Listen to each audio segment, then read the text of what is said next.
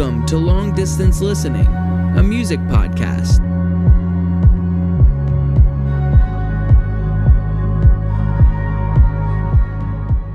Hello and welcome to Long Distance Listening. I'm Andrew. And I'm Nate, a k a. Grindball. Welcome back, or welcome for the first time. We know that this episode in general is probably going to bring in a billion more people than we ever have listening. Um, We're going to have at least a fifth of the world listening to this podcast. I would say at least. Yep. This is a portion of our podcast where we just like ramble and introduce ourselves and have absolutely no point at all to them. We call it mic check, and we're just checking our mics, and uh, they seem to be working. So mm-hmm. I think we're I think we're ready. I think we're about ready. Welcome to this podcast specifically. If you haven't listened to any of our other podcasts, you won't know our format or anything. But for those of you who have listened to the podcasts before, we are changing our format slightly. We have a special guest coming. It's Kevin. He is the front man and founder of the band Valley Heart. And we're going to talk with him through the album. We're going to pick his brain on why he wrote what he did and, and just everything around that album. And we're super excited. I don't know if I've ever been as excited for a podcast as I am for this one. I think it's going to be really good. Kevin's just a, a good friend, and, and we're excited to have him. So definitely stick around for the whole thing. Also, check out their newest album, Everyone I've Ever Loved, and all the different places that you listen to music. Check it out before we even get into the album so you can kind of be able to follow us a little bit better throughout our album listening party. Nate and I have listened to Kevin's music as a lot of these listening parties, just ourselves over the years. Nate has grown up with Kevin and been best friends with him for a long time. So we've listened to his solo stuff, his metal stuff, and now his Valley Heart stuff. And we always listen in person. We make sure it's a thing that we do when Nate's around. Nate lives in Boston. I live near Philadelphia. And so between the two of us, when we're together, we make sure that we listen to whatever Kevin's put out most recently. Yep. If you haven't listened to any of our podcasts before, we just kind of talk about music. We have a couple different segments we'll be in and out of throughout the show, and the main one is going to be our album listening party. We're going to listen through the full album, every song, song by song, talk with Kevin about it, and just see what happens. So we're very excited and hope you enjoy the ride.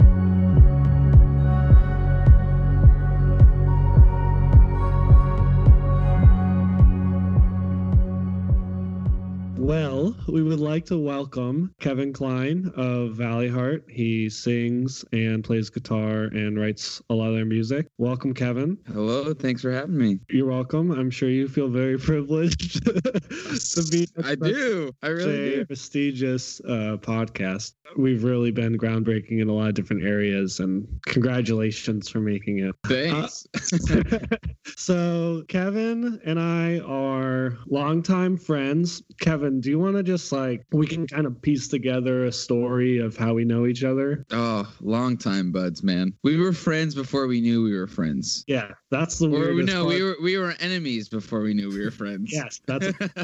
uh, we also found out in high school and study hall that our middle school basketball teams played each other, and we had no knowledge or recollection of the fact until we kind of came together to this conclusion freshman year study hall and realized that our our teams not only played played each other, but they were also rivals, and like had this like crazy, very intense rivals, and uh, had this crazy championship game where your team won in very dramatic fashion on the buzzer and you made the winning point. And I remember like driving home that night and being very upset and sad and thinking, wow, number twenty-three, that kid sucks. And then I asked you what your number was, and you said, oh, my number was twenty-three. Was it twenty-three? Yeah. Yeah, twenty-three. Yeah, see, I'll never forget that. I forever hate that number. So his school name was Eagle Heights, and we used to call them Evil Heights. And then our our school name was Abundant Life, and I don't know if you used to call us this or if you just came up with it, but they called us death. Abundant Death.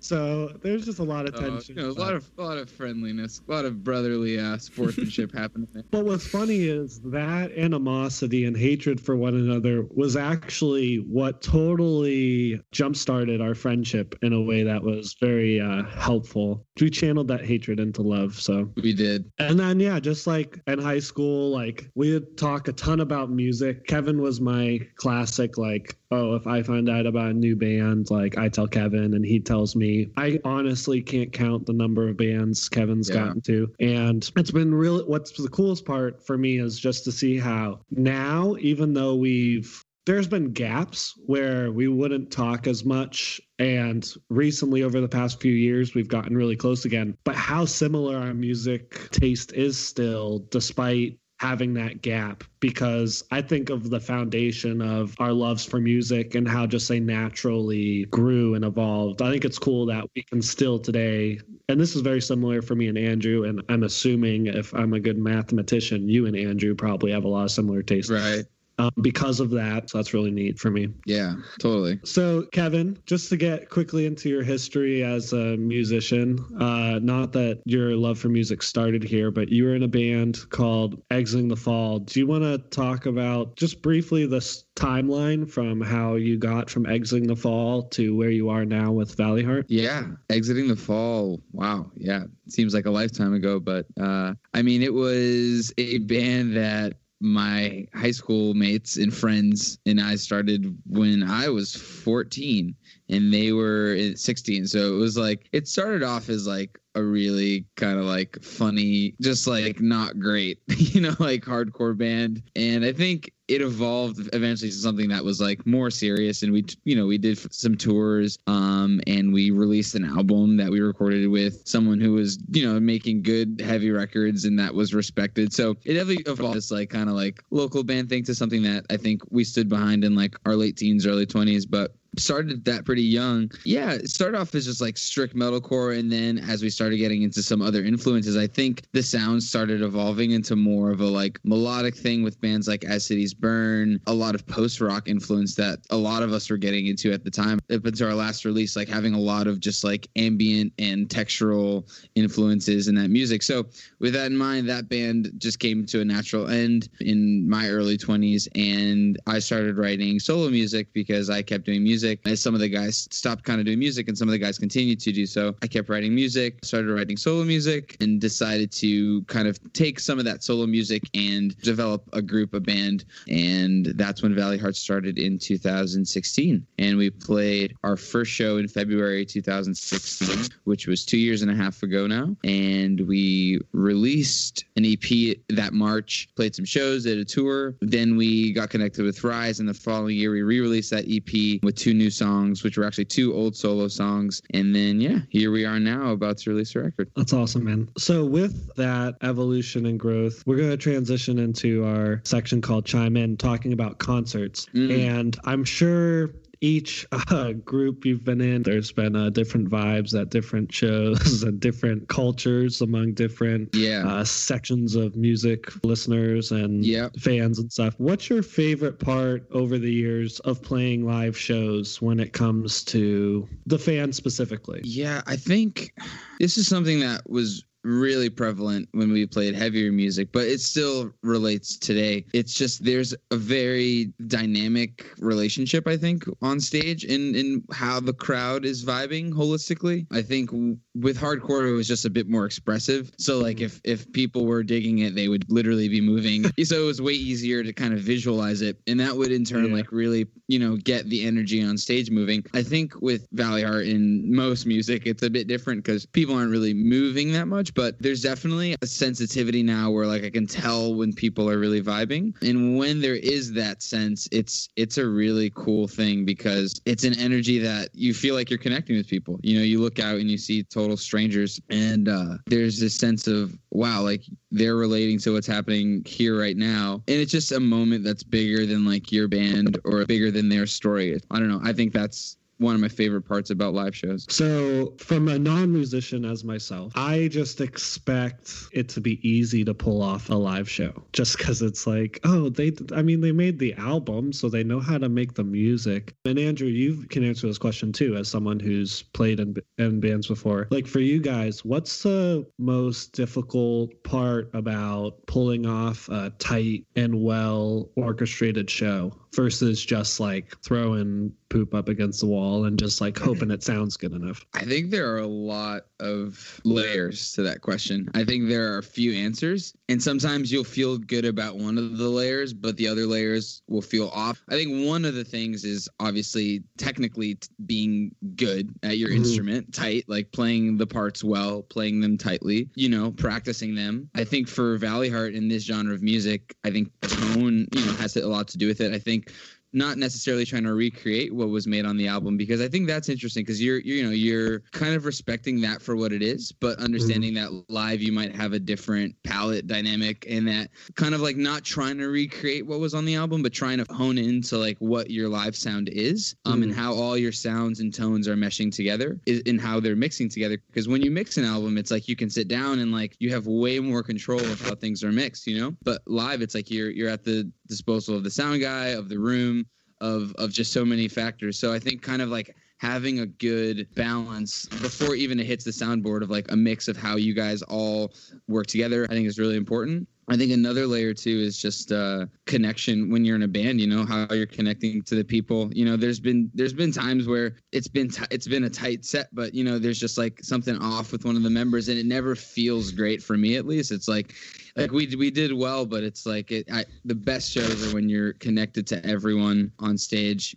and the music's also tight. And then I think the third layer is what we already talked about, is feeling connected to people on stage, being tight musically, and then really being connected to the the audience and the moment, I think, because I think a lot of times it's easy to get in your head about your live set. And I don't know if, Andrew, if you agree with this, but it's just like a thing of some, there's moments sometimes during sets where you kind of transcend your own thought process of like, oh, what's the next part? How am I singing on tune? Am I flat? Am I sharp? It's just you're there in the moment, and you're you're looking at the way the light hits the faces of the people in front of you, and it's just it's it's just bigger than the technicalities of, of music, and it's it's just this kind of transcendent moment of like holistically everything is dynamically playing together. And I think those are, my goal is to like one day hopefully work towards trying to always be in that state, or like mm. as much as I can be in that state of not thinking about the next part or, or this or that, you know, just kind of being in the moment. So I don't know. I think there's something really cool about that. What do you, what do you say, Andrew?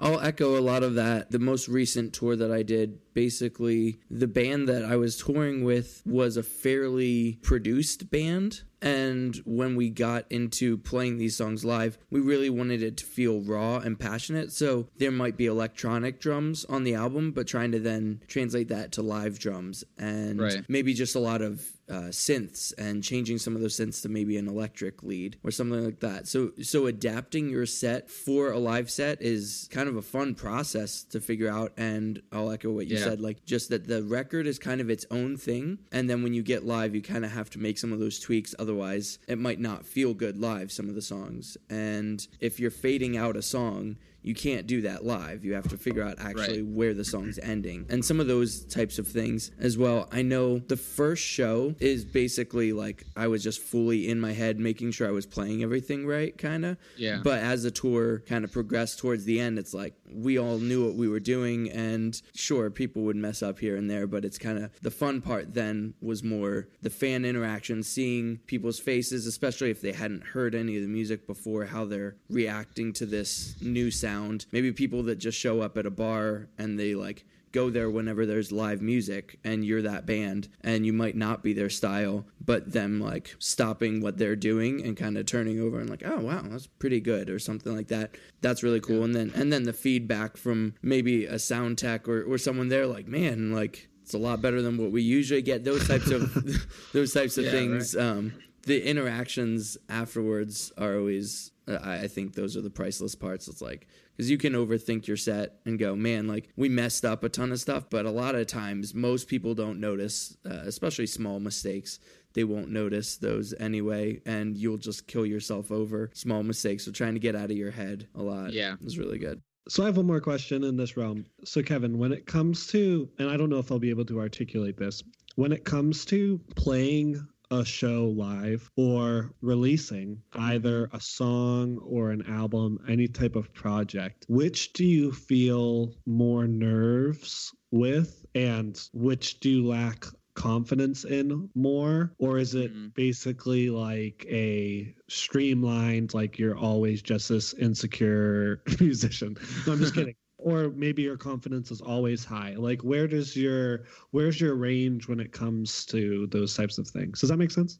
Yeah. Yeah, it makes sense. I think releasing music is is way easier. It's not it's not easier. It's just there's a different approach to how you feel. I think when you release, you're nervous for the fact of, you know, I wonder how people are going to react. But I don't know. I feel like confident about your music. You know, that's way easier. I think there's just way other factors in the live set there. A lot, a lot of times just stuff is out of your control, right? Like it's like your amp goes crazy and like, you you know, you have to like switch it live, or it's just like there are things that are out of your control. So I guess that is daunting sometimes, just the idea that the unpredictability of, of, of the live setting, which sometimes, you know, things are out of your control. So I, I think there, there's more of a, a pressure live, which you work through, you know, um, but also there have there are moments with that nerve that it creates an energy, which I think is really cool. I remember just being young, and Nate in our high school, our drama teacher, uh, Mister McDonald, he told me something that I kind of always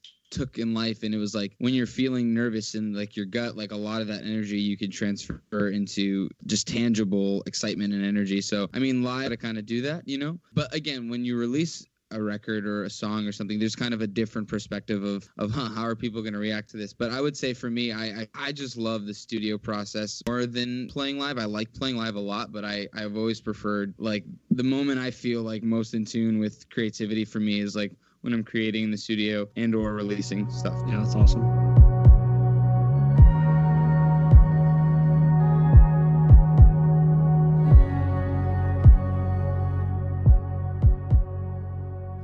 So welcome to Top Three, where we give you our top three of any specific category within the realm of music. This week uh, for our podcast, we're on top three concerts you have ever been to. This connects with our Chime In, where we talked about concerts. So my top three concerts, I'll go first. My number three is I was going to see from Indian Lakes, and obviously they're my favorite band. Like, they're good live. Everything's great. But what was just the icing on the cake and what really made this concert unique was, have you ever gone to a concert and an opener just like blew your socks off that you like were not expecting? Yeah. At all. So, Kevin, you know this band. So, Tall Heart. Tall, Tall Heart was playing, man.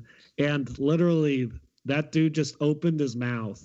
And I was just like, oh my goodness, what is going on? This is angelic. And uh, just to be so surprised and floored. And they were a good live band. And to add that to seeing from Indian Lakes was incredible. My second favorite concert was Copeland. They were on a Now and Then tour where they played multiple songs from every single album that they've ever written up to that point. And Copeland's one of my top three bands, and this was the only time I've seen them live, so it was my favorite Copeland show. And then uh, lastly, Turnover. Kevin, you were at the show. My favorite album of all time is Peripheral Vision by Turnover. And we were at this Turnover show at the Sinclair, which is my favorite venue. And they literally played every single song off of Peripheral Vision. And that was all they played. And it was just, I don't know. There was nothing that like stood out to me about it. It was just like this moment of just pure bliss and satisfaction. The mere fact that they played that record. Exactly. Yeah. And it's like, I'll never have this experience again. And maybe they'll do a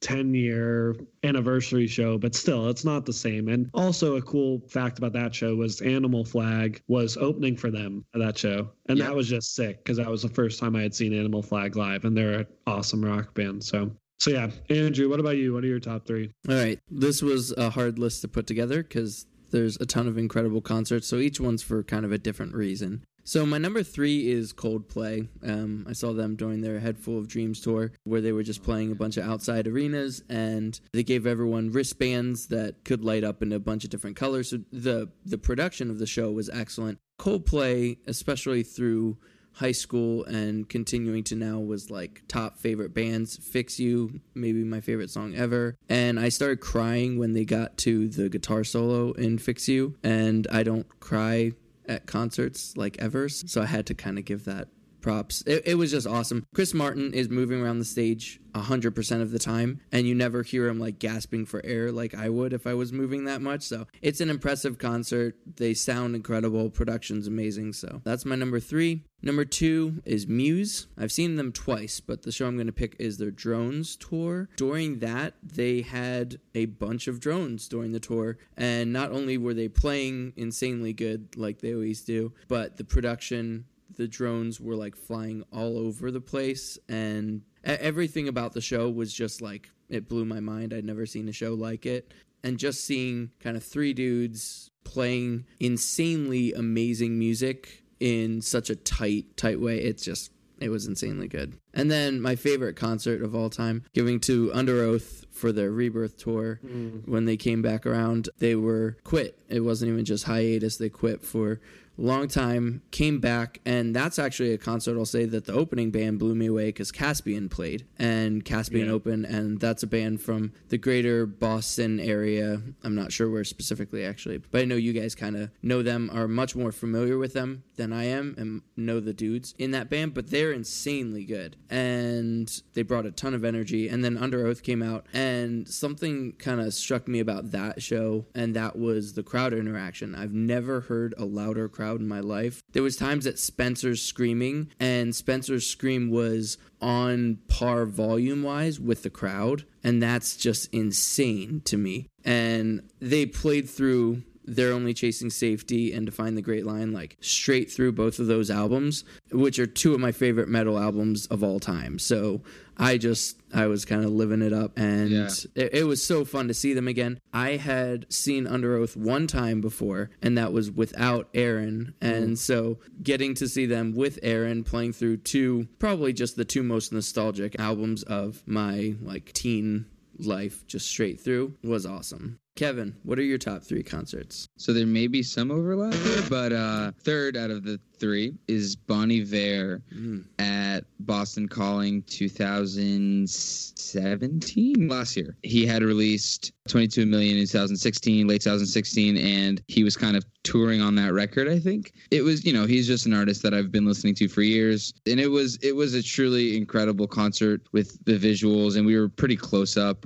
and there were just moments of just completely being immersed in the moment and the music and the light show and the visual that went along with it. It was kind of like the Underoath show. I was at that show too, Andrew. They had this kind of like screen of, of images playing that kind of accompanied the set, and it was a lot of that happening, and it was really, really cool. And the coolest moment of that show was during Holocene. It started pouring rain. I remember looking behind me, and it, it reminded me of a worship concert. It really weird to sound like, but just like people closing their eyes and like kind of absorbing the rain, kind of how in worship there's like this sense of absorption of like just kind of letting something fall on you and raising your hands. There was a, it felt like that in like a really weird way. And it was just the way the rain fell. And it wasn't in the beginning of the song. It was right when like the drums crashed and there was like a drop, and it, it was like too perfect and weird. Mm. And then also, at that show, I walked right after that set ended, and I saw Sigur Rós too, which, you know, that show was just like, the fact that I saw Bon Iver and then two minutes later saw Sigur Rós was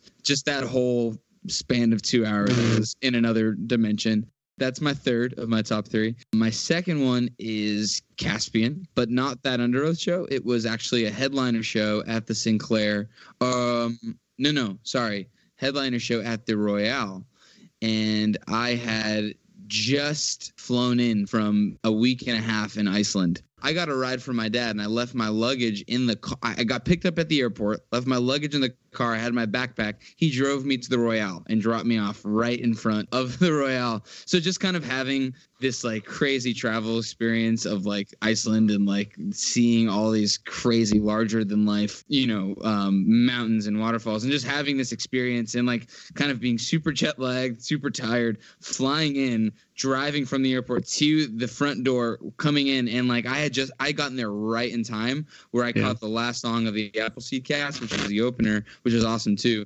But then Caspian just started, and I just like saw all my friends, and it was this like really, really crazy, like perpendicular moment of just like this intersection of like experience in music and like this, you know, the way they they played was perfect, and they played this amazing headliner set. It was just this really crazy emotional thing. So that was my second one. And then my first was uh, Copeland. I saw them in Nashville in two thousand fifteen.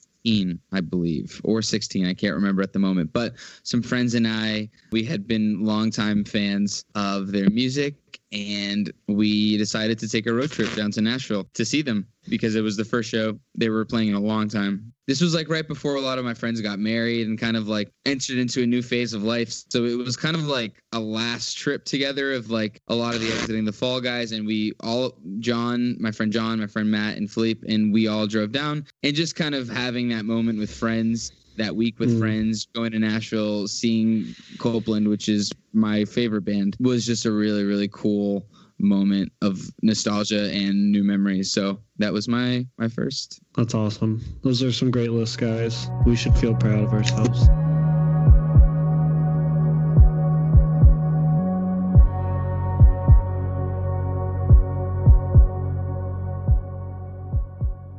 So welcome to our listening party portion of the podcast. This is the meat and potatoes. This is what everybody's here for. So, Kevin, the new album is called Everyone I've Ever Loved. So first off, right off the bat, I know it's directly about myself. um, oh, yeah. It's but, just an uh, album for you. But uh, I guess just like overall, I'm just curious, like what was your mindset beginning the writing process for this album? Before we get into it, just like what, like how did this begin, the whole process? Uh, yeah. Well, um, I think the first release we had with Valley Heart was Nowadays, which was something that felt concise, but not so much because it was a lot of collections of older songs, newer songs. The concepts kind of lined up, but it was more scattered. So with, with Everyone I've Ever Loved, I really wanted to try to write a good flow, like a good a good album, a good record that flowed, and hopefully it did. But it was something that was way more intentional about how each song dynamically played against one another. And I actually had like even the order of the songs pretty early on in my head. I it kind of moved around, but For for the most part, I kind of had a general idea of how I wanted the songs to flow. But, you know, it started off as kind of having a few songs here and there and, and kind of being like, oh, this would, you know, this would fit well here, here, and almost like a puzzle piece. And then kind of writing to fill in those gaps. Some songs a little bit later, some songs earlier on in the process. Some songs were more collaborative than others. There are some songs on the album that, I mean, I pretty much wrote like the drum parts, the bass parts, the keys parts, and the guitar parts. And then there are other songs where I kind of had a minute, a minute and a half written, and I kind of brought it to the guys, and we kind of deconstructed it and and worked on it, and like wrote certain parts together, and like some parts were just not even parts that I initiated, parts that someone else kind of had an idea, and we kind of played on that. So there's there's actually quite a bit of a difference where some songs are like a lot of me, and a lot of songs are very full band collaboratively written. So it was it was cool. I think it, it added a cool balance to that, to feel like, oh, there are some songs that are more progressive and experimental, and there are others that are a bit more concise. So yeah, that was kind of the main process. And then lyrically, trying to, you know, write something that was concise and focused, but also interesting enough that it wasn't redundant, you know, from mm. song to song, that it kind of captured the same vibe and, and headspace, but through different stories and experiences and kind of perspectives, you know? Definitely. Mm-hmm. Yeah. Uh, it's funny. So Kevin and I would be talking about like songs in the early stages of the process. And I mean, this isn't exactly what y- you've said, but it would be funny. You'd be like, yeah, I don't have a name for this. I'm feeling this is like probably like a track seven type of song. Mm-hmm. Yeah, and I'd be right. like, Kevin, you have like four songs written. Yeah, you, right. But like, I think that's one of the cool parts about seeing you think about this record is you're writing the whole story before you write its individual parts. And as you write its individual parts, because you've already thought through it thoroughly, you're able to easily articulate the placements and also the connectedness of yeah. each track. Mm-hmm. But yeah, So that's awesome. We're going to get into the first track, Heaven and Hell. We're hoping it's more on the heaven side from an enjoyment standpoint. Uh, but yeah, so feel free to uh, listen on your own, and we'll play a clip and just vibe.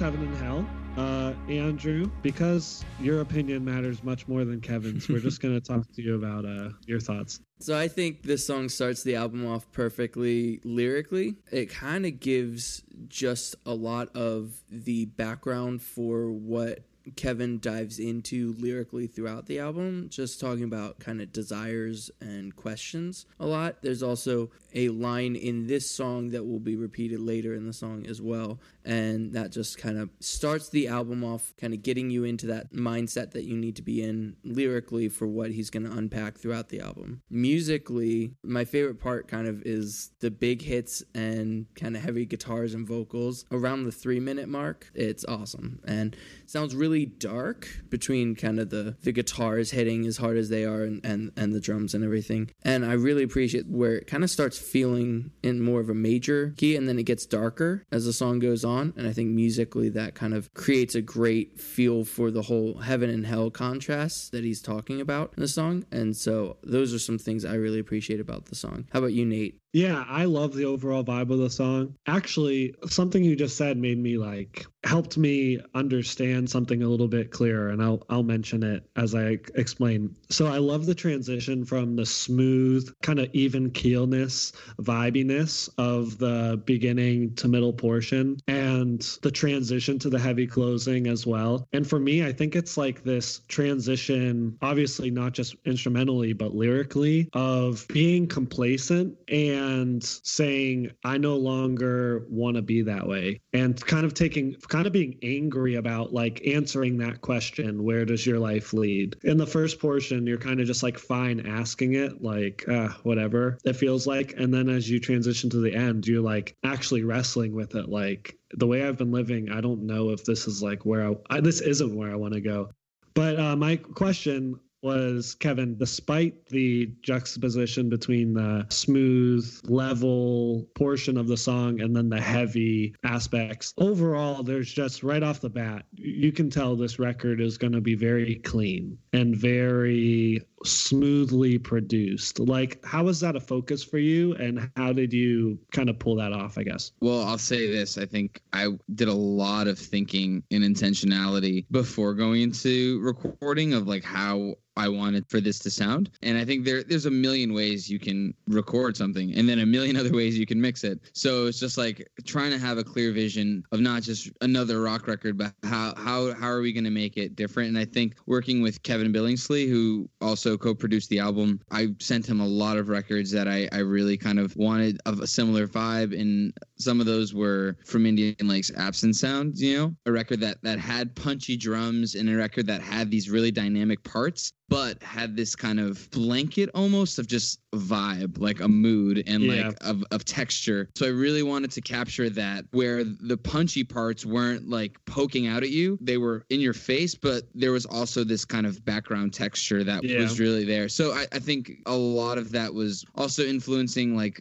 post-rock music. Like Hammock is also one of my favorite bands, and I sent Kev a lot of Hammock records of like how they transition their songs and how there's like these like really big textures behind a lot of even their bigger parts. So I think having almost that evenness of punchy big parts, heavy parts, and like textury full parts, I think was it was a big way to kind of make things sound smooth, if you will, you know? Definitely. That's awesome. Kevin, for kind of introing with this first song and the lyrics and everything with the song, how did you decide, was this always going to be the first track because of those themes? Or how did you kind of come about writing the song as the opening song? Yeah, I actually... It was the first song, first song written in the album, first of all. And it was a song that I think I, I from the beginning I wanted as the first song. And um, is an idea I've had for quite some time. Actually, an idea I've had since high school about writing a, a song like this. It's loosely based on Dante's Inferno in the first chapter of that book, where Dante is guided by Virgil and he's walking through limbo, I believe, and he's and he's pretty much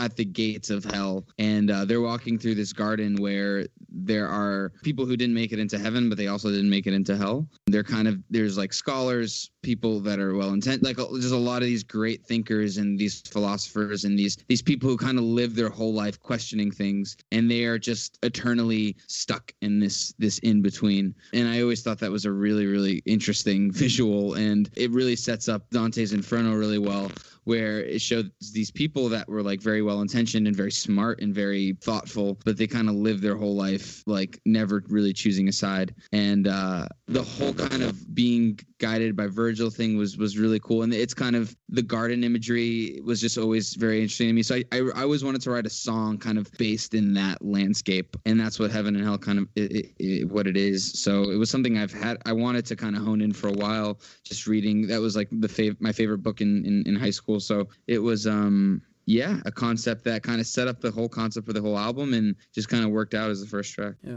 So for the next track, we have Friends in the Foyer, and feel free to listen along.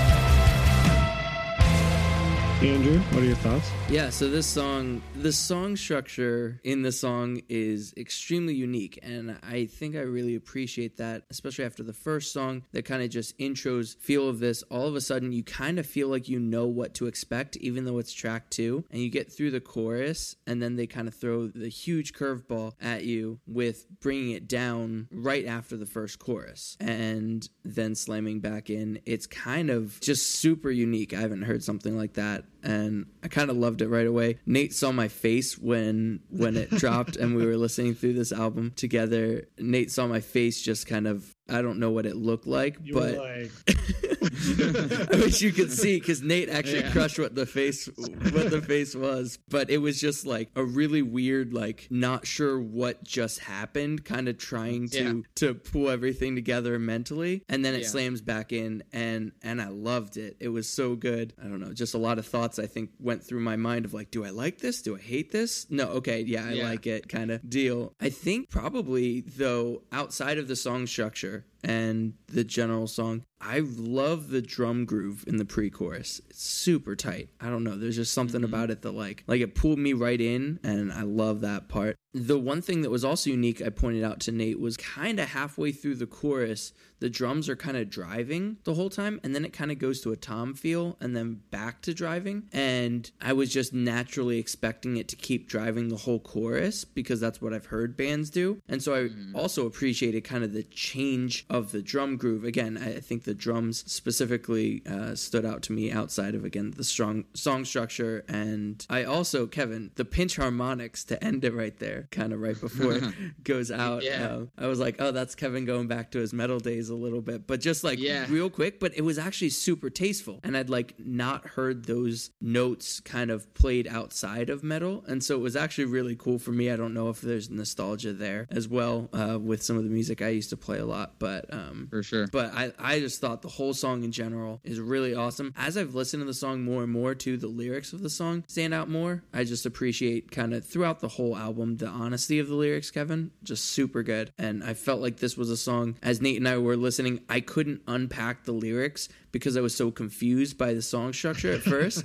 But then once I kind of got used to what the song was and unpacking the lyrics, there's a lot there, and I really appreciated that. So, Nate, what were your thoughts? Yeah, so first, touching on lyrics as well, uh, Friends in the Foyer, for me, is one of the most uh, similar songs, lyrically, like thematically, to songs like Kids of Calvary and uh, Nowadays. And yet, as I was thinking that, and kind of thinking through that, I realized how much of the songs throughout the album are actually very tied to that same concept, which is kind of what you were talking about at the beginning when you were introducing the comparison between Nowadays and mm-hmm. this new record. But you do it in a way that's a bit more nuanced, and also you're telling stories from all these different angles, and you're really painting a much more clearer and full picture. Where, and I mean, on an E P, you're obviously not even really given time necessarily to paint a full picture. But I just think it's really cool how each song, like, as you said, plays its role in communicating this idea. But what's interesting, and maybe you want to talk about this, maybe not, before we get into song structure again, but like, I realized that the faith of your friends, uh, the current state of the faith of your friends, whether their faith is strong or they've lost their faith or wherever it is in that, on that scale, we'll say, has really impacted the way you view both your own faith and the experiences, the shared experiences you have with those friends. And I would say questioning the genuinity of those moments, or if it was genuine, like what happened? Like, how did we get here? Is that something you feel comfortable talking about? I mean, is yeah, that true? Is that well, yeah. I mean, I think that is one of the biggest themes on, like, just the name of the album, right? It's that's yeah. kind of how it all ties in. It's the dynamic of faith and friendship, and and seeing how people around you, how faith itself has changed because it's dynamically changed within your circle of influence, you know, and seeing how you've played a part in that. So yeah, I think Friends in the Foyer is a, a very specific song that hones in on on how those, like, a, a very specific story about how those friendships have changed and how the dynamic of, of faith has changed. And I think intentionally the song structure parallels that dynamic, you know, I think. Yeah. It's it's one of those things where it's to kind of go into so many different moods, and kind of this like disarray of like emotion and dynamic was was kind of lyrically the vibe I was going for too. Is that instrumental in the middle, like the dun, dun, dun, dun, that really builds into mm-hmm. that big instrumental? Is that kind of like a moment of clarity for you? So like, I'm thinking about more like you're telling this story and it's it's kind of ramping up, and with the friends on the floor and the house on a mountain, you're kind of like frustrated with like who, and just shocked with who you, who you and they've become. But that moment, the instrumental after, is almost like this like build up of thinking about the impact that that actually has on your life and understanding it, and it explodes into the bridge, and that's yeah. like you voicing that impact kind of. Yeah, I think that that that drop, you know, aside from just like a musical thing you wrote, I think it sick. does. No, I think it's just it, it does kind of allow the listener to, I don't know. I think the line before that drop was, for me, the climax of that song. Um, yeah. So to kind of allow that drop provides a really good transition. You know, I think I wanted I wanted people to really kind of simmer in that, that emotion and, and in that headspace that I was at. So to kind of drop it and then ramp it right back up, because I didn't want the song to go down. I wanted to keep it up, but having that one part, I think, allows someone to kind of just sit and be like, holy shit, you know what I mean? Like, yeah. or hopefully, you know, it's like, so that's, that was kind of the vibe behind that. That's awesome. So next we have Crave, which is both the first and only single from the record. Feel free to listen in.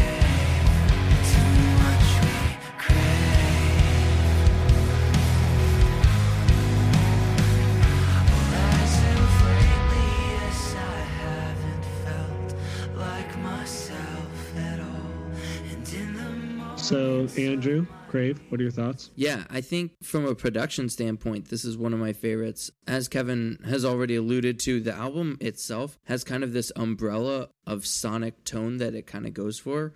And the general tone of, of the guitars, the vocals, everything has a very clean feel to it. And I appreciate that. And I really like just the production of the song from that standpoint. It also, this song has one of, if not my favorite, lyrical parts. And it's just don't, a question. Don't steal this. Don't steal this from me.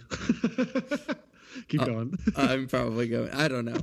Um, but it's just a question, and it's asked, could I find contentment in just being still? And I don't know, that just resonated with me throughout the song, how it's unpacked. And just that question, and even how it applies to my own life, I just really appreciated that. And also the vocal melody. Throughout the song, the vocal melody to me stuck out a lot as well. So Nate, what are your thoughts? So the reason why I attacked you, Andrew, is I feel like every time you're about to make a good point, or at least what I perceive to be a good point, I'm like, oh, shoot, he's going to steal what I'm going to say. Yeah. Did I? Um, I'm assuming not, actually. So I I had uh, selected the bridge lyrics because, and that, that last question is within that. And they're my favorite lyrics on the album, Kevin. And specifically, oh. in the moments of my weakness now, I barely feel the fall. And for me, the reason why this is just so powerful is because I feel like you're able to articulate that feeling when you're doing something you know is wrong and you like no longer feel bad about it, like you did when you had first done it, or even thought about the possibility of doing it or saying it or thinking it. Yeah. And it creates this almost numbness and inability to realize how your thoughts and actions impact those around you and also yourself. Because when you no longer feel that warning sign or that guilt, I think there's a difference between feeling shameful and feeling guilt. And when you no longer feel that guilt, you no longer, I think, are able to weigh the weight of your decisions. Mm-hmm. And I think it leads to this life of making those decisions a lot more flippantly than you should. And so for me, it's just like, wow, that was very, very relatable. And honestly, I would say, even though it's not exactly boiled down the theme of the album, I do think that this line answers a lot of questions for me mm-hmm. when it comes to ways you're feeling throughout the record. And so I do find it to be a very important line. I mean, instrumentally, I just think this song has the catchiest chorus on the album. And lyrically, as I stated, I think packs the most amount of relatability. Kevin, wh- I guess what made you decide this to be the single? I don't know. It honestly wasn't from the beginning. It was, it's one of those exceptions where I don't think in my mind it was going to be the single. A lot of the record was very intentional, but this one kind of, the, the way it kind of came out, I think after we recorded it, it had a certain magic that I think we all were like, yeah, th- there's something kind of special about this one. Just the way the chorus is, and it's just the catchiness of it. And I think it came out just production wise, really, really cool. We did a lot of experimenting with some of the, the sounds and just the strings. I mean, uh, you know, we recorded them. Actually, Danny, who played keys on the album, and I, we recorded the strings on our own. So we're just feeling really proud about that. Like, we didn't even do it in a professional studio, but just kind of how that all naturally fit in. I think it, it's just a song that I was a little apprehensive about because it's very, it's not different lyrically from the other songs on the album, but it's it's just, it just hones in way more generally, as weird as that sounds. It just, it yeah. talks more generally about this feeling of discontentment and, and trying to find your place, as opposed to a lot of the other parts of the song, uh, the, the record were, are, are more kind of speci- especially religious.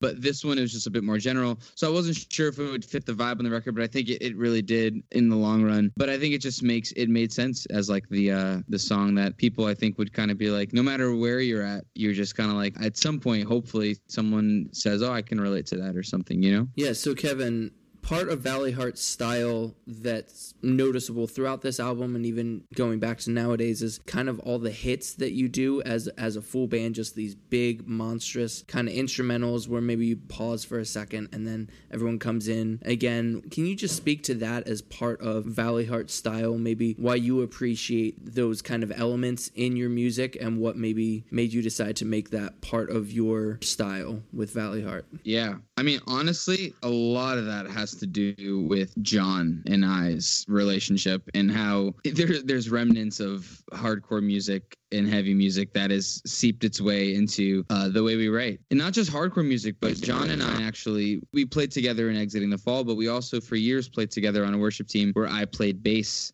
and he played drums. So I, I just specifically remember a lot of nights just kind of improvising with him, looking at and like kind of bass and drum grooves and kind of different hits that he would kind of improvise and not coming in on like the one beat, but kind of just like doing a fill into like an offbeat thing. And that has just kind of been a dynamic. John and I, when we write, not even write, when we play together, we've always kind of thrown in those kind of syncopated parts. And I guess Valley Heart was never an exception whenever like we, he is the one that kind of like dynamic plays off of that with my writing, and like we'll do a lot of that, and a lot of that stuff you hear on, on the record is his drumming, you know, and how he how his mind thinks and writes. So for our next track we have Agnosia, and here we go.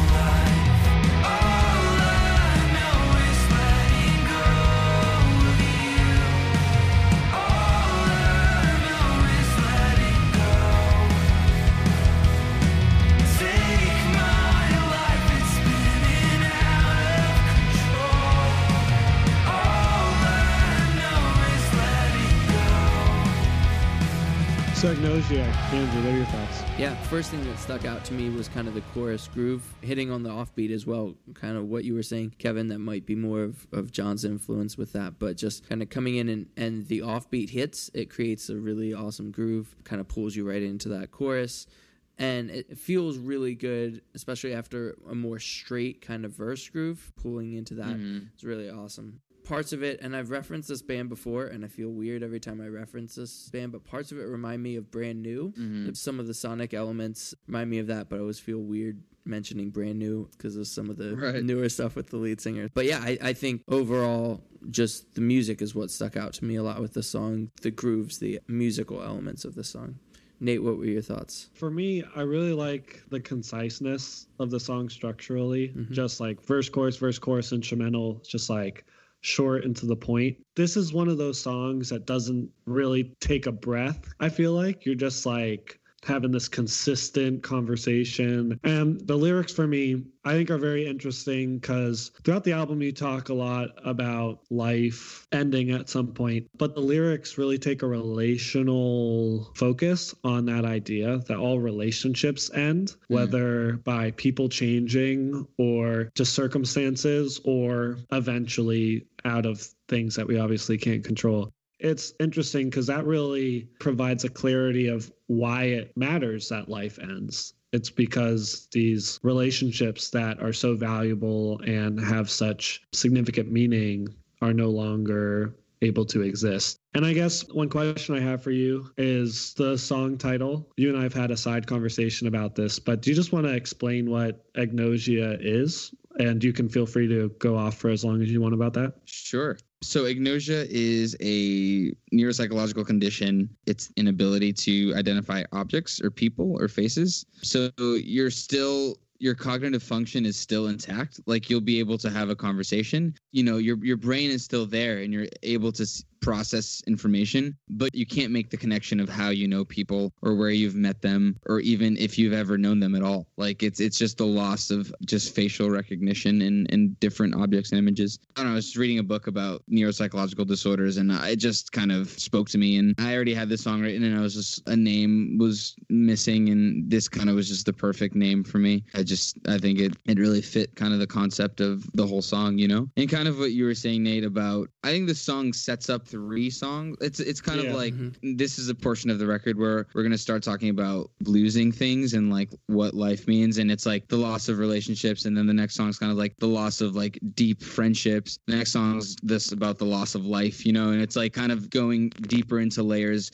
And this was like kind of a good initial kind of intro into like the loss of ability to kind of take information in and, and understand it. Yeah, that's awesome. So we have the next track, which is called Maryland. Feel free to listen on.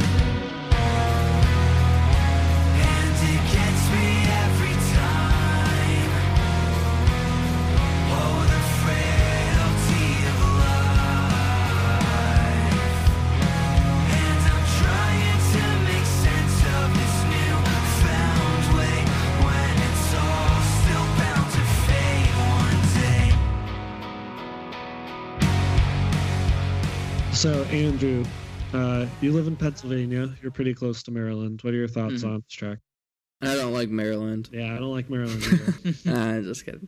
Maryland's fine. At least it's not Delaware. If it was Delaware, you definitely don't like it. I mean, I mean, New Jersey, Jersey's the I worst. Hate, I hate Delaware more than New Jersey. Seriously? Delaware I mean, is random. But, Delaware is random, yeah. but at least they don't have, like, taxes on, like, stuff. Like everything. Just, yeah. Taxes on breathing. Yeah, exactly. I mean, Delaware serves that purpose, I suppose. Yeah. Uh, Well, now that we're pretty deep into what states we like and what we don't, with the song Maryland, I really appreciate the lyrics of the song, kind of frailty of life, inevitable end, kind of uh, unpacking some of those feelings and emotions as well. I think it's stated in a very, very easy to understand way, but yet poetic. It's it's not just spoon-fed lyrics, and that's kind of the theme through the album is, is it's easy enough to understand when you're reading the lyrics, but it's not so easy that you go, I've heard all of this before, and this song's no exception to that. Musically, uh, again, uh, I just love kind of the hits coming in big at different parts. So kind of at the two-minute mark, there's a time where it kind of comes down musically and it slams right back in, and that's just, I'm just a sucker for that. So it sounds sounds great. What are your thoughts, Nate? I think the edit on the vocals before the instrumental is a cool effect and goes hand in hand with the lyrics where it says all is bound to fade one day, and your voice kind of fades out. But then for the last one, the vocals come in like really loud and clear. And obviously, like, there's stylistic reasons to do something like that, but obviously there's an opportunity to interpret what the meaning is of that as well, whether you had intentionality or not. And that's kind of my question, but also I'm just going to suggest my thoughts. Like, for me, this was this moment of, like, in the midst of fading, having a moment of it, at least having a moment of clarity about that truth. It's just like, as you're fading away, being able to have clarity about that actually creates some certainty and some foundation and something to build upon when it feels like everything is slipping out from beneath your feet, kind of. Yeah. Do you just want to build off that idea yeah. or whatever? Yeah, I mean, this is one of the songs that I was kind of alluding to earlier that we really collectively wrote together. I had kind of the verse, and then the rest of it was kind of really collaborative. And also from a production point of view, just like different like sounds and elements and just a lot of synth stuff that I really wanted to kind of explore in the song. And just uh, the vocal thing was was definitely something I wanted to kind of be experimental about and do that too. But I think it's a song that is very experimental in trying to like have a lot of texture in there. That's kind of where musically it stands. And then lyrically, yeah, it's just kind of going deeper into that realm of questioning what life means and, and how it plays into relationships and friendships. And I mean, lyrically, the song was based on a dream, actually. Friends and I used to hang out at this place in Maryland. Exiting the Fall used to play at this venue called Right Choice Ministries. It was this barn house venue in, in Maryland. It was something that we would always do, and it was kind of a staple of, of my youth. Like, weirdly enough, it was always this point where we would come back from touring on in the South. It would be like kind of like this coming home feeling. And it was just this beautiful farm with volleyball and like a pool. And it was just this, it almost reminded me of like what you thought heaven would look like. It was like this, like just restful, beautiful place. And I just had a dream one day that I was in that area, in that field, in that place, and found all the friends that I w- was there with, you know, buried in, in that same field. And it was, you know, it was kind of this moment of like beautiful imagery contrasted with, with darkness, which is kind of a theme on the record. So I was just kind of exploring the lyrics and, and really kind of exploring a lot of the, the musical elements, alluding back to the, the vocal fade stuff. So, yeah. Instrumentally, when you're talking about experimentals, one of the comparisons that jumps out to me is Phoebe Bridgers. I don't know if they're synths. You have a lot of these like little aspects. Do you want, is that uh, inspiration of you and yours? And do you want to like touch on that? Yeah. Oh yeah. That album is a very big inspiration. It was one of my favorite records of of last year. And yeah, honestly, the way that album is produced kind of influenced the whole, the way I kind of trying to produce this album very specifically and very directly. But just kind of these moments where there could be space between vocal parts, like it, like the way that when the verse ends and like a chorus starts or an instrumental starts, like normally it would just kind of be like a guitar kind of playing through and then it would hit. But having like these like panned weird sounds that are like really processed and confusing to like, is that a guitar? Is that a synth? Is that a organ? Yeah. Is like, what is that? You know? Um, I think that question of like these little kind of quiet tucked in the mix things was a very big staple of her album. And I kind of wanted to have a lot of moments like that on this record. And I think Maryland, I definitely experimented. That was the song that I import, like I recorded a lot of the album actually in my room. Like a lot of it was just imported into the session that we did at the, the studio we recorded at. And this song more than others was the one I think that has the most stuff that I experimented with. This little synth I have called the Organelle. It's Critter and Qatari, and it's just a lot of sounds and, and samples and whatnot. And uh, there's just like this sine wave that, and I think they might even have the same one they use on that record. I don't know, but it's it's a very similar sound, and it's pretty much this modulated sine wave that kind of plays melodies and like kind of has this like sound that was very nostalgic on Phoebe's record that, you know, I was definitely an influence on on this song. So yeah. So Kevin, with this song and with the entire album, a lot of the songs end with kind of a longer, drawn-out kind of ending. It's kind of droning at the end or fading out in a certain sense of it. What made that kind of a, a staple of this album or Valley Heart's sound?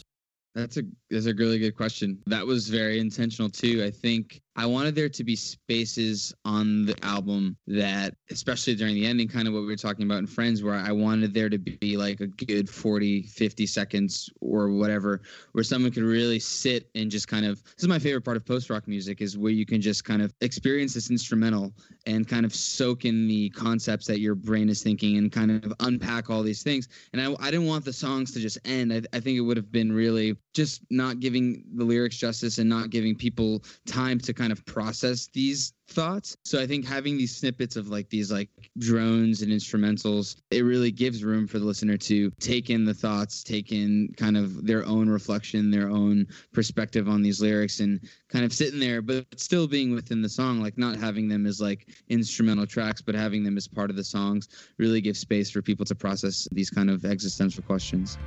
So next we have Dissolve. Let's get it.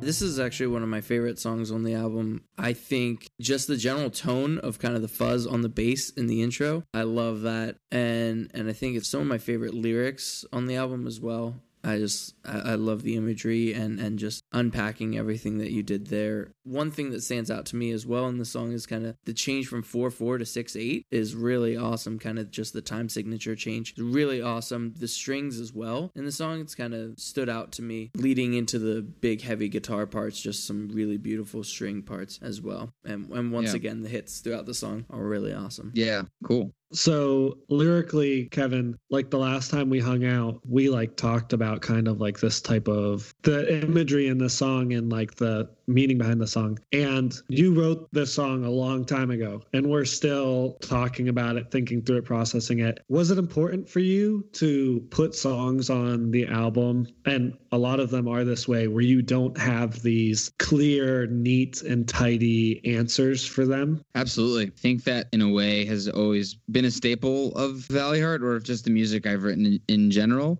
I think that has to do with being in Exiting the Fall, or just being in a band where for so long it was like, or not not just Exiting the Fall, but kind of being in a culture of Christian music that was so quick to give an answer at the end of every song. It just, I got really jaded from that, and it just started really feeling not so genuine, you know? And whether it is or not is not my place to say, but it just, not so much in in in like hardcore music, but just in general, there was just this notion of like, he, this is the answer, like we're selling you the answer, and it just became overwhelming. So I kind of became obsessed with music that just kind of leaves this open question and allows you to kind of figure it out, and, and allows you to kind of seep through those those thoughts and processes. So yeah, I think Dissolve is kind of an epicenter of that concept, you know? It's one that introduces a lot of questions. I think this is, for those three songs, Agnosia, Maryland, and Dissolve, it's the peak of like, what is the meaning of life? Like, what is like, it, it just, it's kind of diving deeper and deeper and deeper. And it's like, there's definitely this sense of like, I'm talking, I'm like holistically talking about life and death and,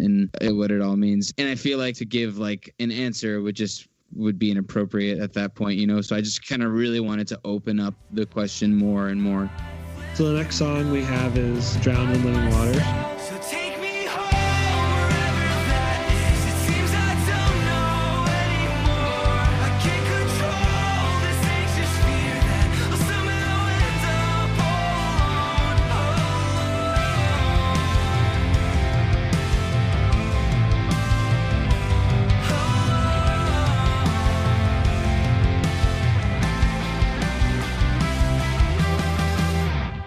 Andrew, what are your thoughts on Drown in Living Waters? Just throughout the album, I've already appreciated that every song kind of sounds different. It has this umbrella of like, it's Valley Heart, and it sounds like it's Valley Heart, but each song doesn't sound like it's just rehashing the same musical style again and again and again and beating you over the head with that. And so the song's no different. I love there's a slightly longer break in this song, and during that, there's just some small kind of synthy parts in that, like super subtle, but they're really cool and very unique.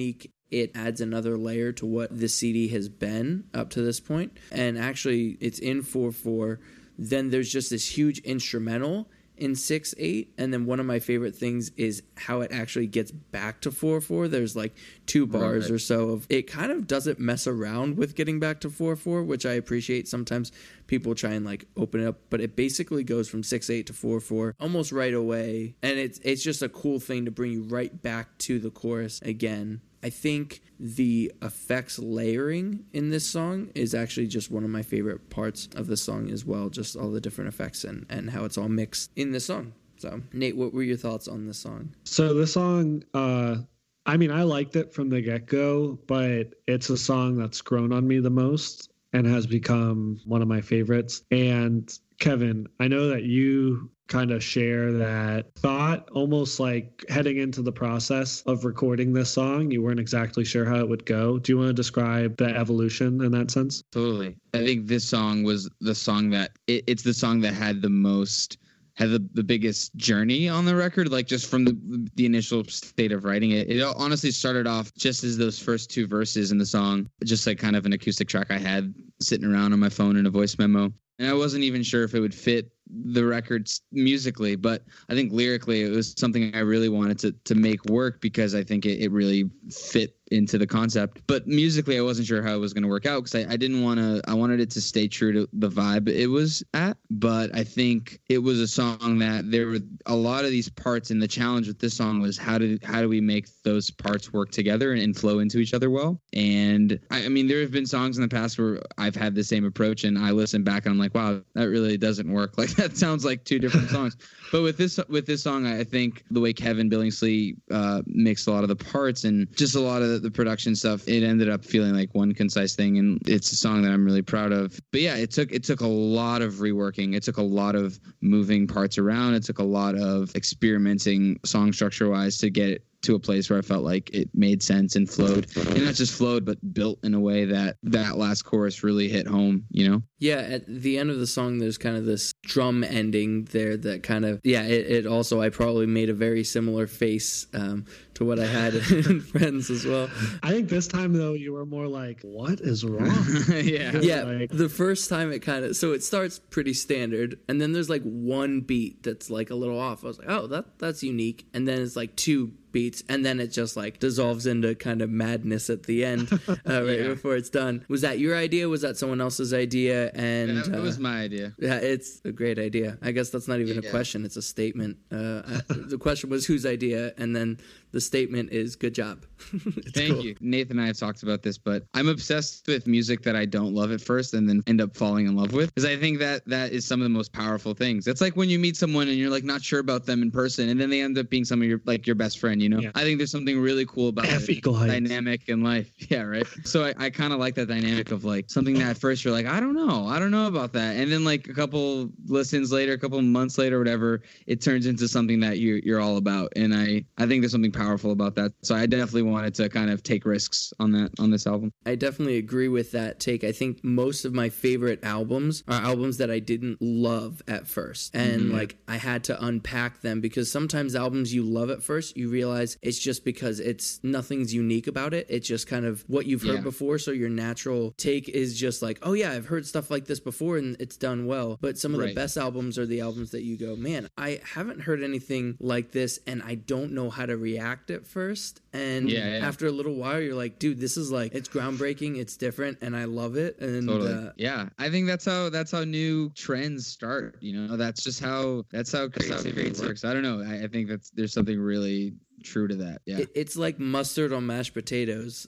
My wife, when we were dating, she she's like, "Hey, so uh, I have this weird thing that I like, and it's mustard on mashed potatoes." And I was like, "I don't like that at all. That's weird." And I was very against it. And she's like, "Well, like if you dip a French fry in mustard, it, like that's a potato." And I'm like, "Yeah, but like it's she's different and stuff." And then I tried it, and now this is not like something I love, but like I understand it now, and I'm like, okay, yeah. like. It's not as weird as it sounds, and right. uh, and so it's kind of some of those things you hear at first. You're like, no way, no way, that's right, good. Right, and then and right. then later you're like, okay, you, you might just make your peace with like, not for me, but like, it's yeah. it's unique and it's it's not terrible. Totally, totally, yeah, for sure. And I feel like too, Kevin, like it's like you want to be impressed by your own work mm-hmm. and by challenging yourself to be experimental and to do things you haven't heard before or create things in a way that you've never created as a musician. That's like a healthy process. Yeah, I agree. And I think doing that in the landscape of alternative rock, I, I don't know, like a, a band that has been really influential in that for me is, is Animal Flag, you know, is yeah, uh, definitely kind of approaching alternative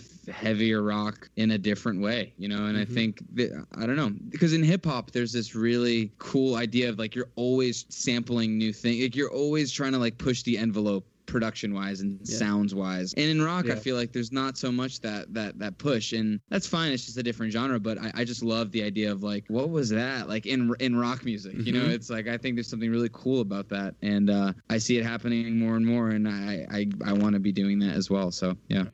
Next we have Your Name. That intentions aren't easy to hide, so we sat on your couch, pleading the Lord to cleanse our bodies. But we laughed as we prayed, we couldn't honestly say.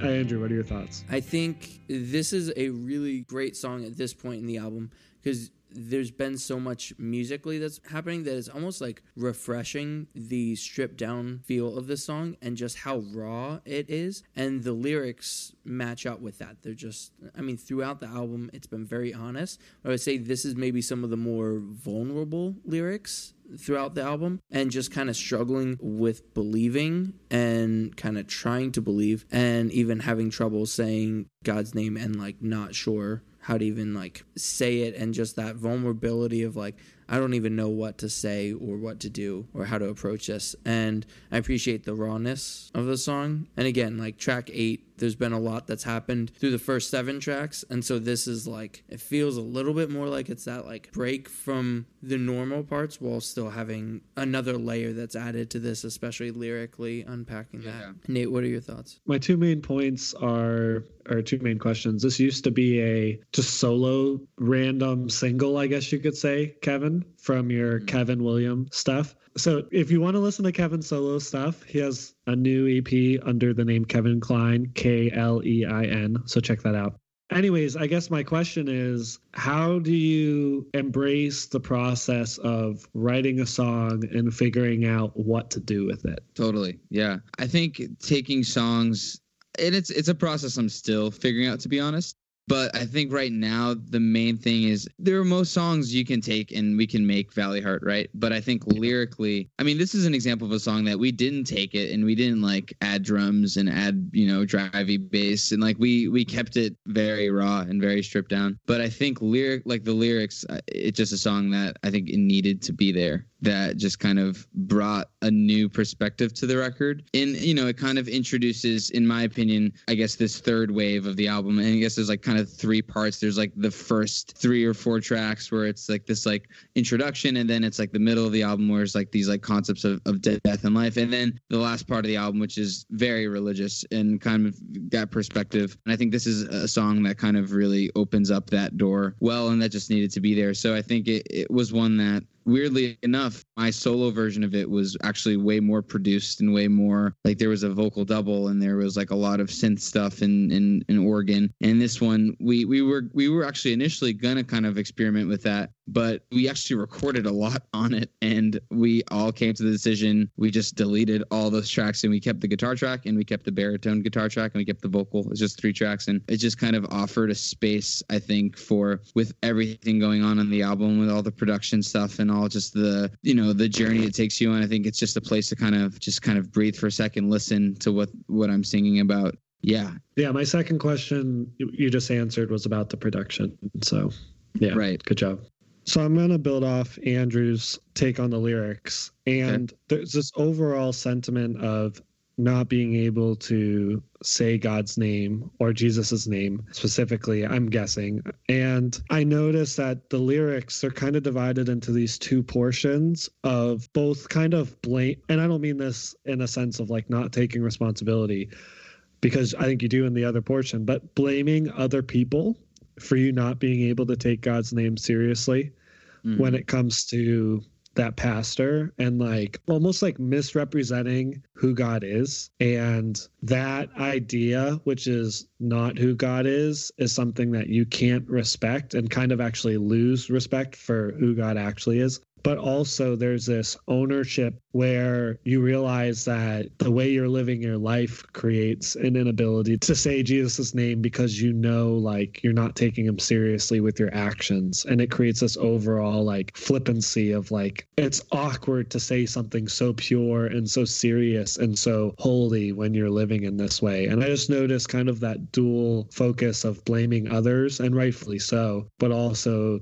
taking ownership of feeling that way. And you don't yeah. need to talk about that if you don't want to, but that was kind of just something I noticed. Yeah, no, I, I definitely don't mind. I definitely didn't want to write music or an album that, and this will probably bring up in the next song too, but an album that kind of just bashes the church and bashes pastors and preachers. You know, I definitely like have a perspective on it, but if anything, this album is about my own inability to relate spiritually to, to God, and, and not necessarily about how the church is F that up. You know, it's it's more just, it plays an influence, but it's not an album about like the church is awful and like Christians are awful. Like that that was never my intention from the get-go. It was it was a very introspective album, and even in these moments of like calling people out, I, I definitely wanted to be like, hey, I'm equally like I'm I am part yeah, of it. Like this is definitely about me. So that was kind of, you know, always kind of my perspective on it, and kind of what I a goal I, I made sure to do in, in, in writing about these these concepts, you know? Yeah, definitely.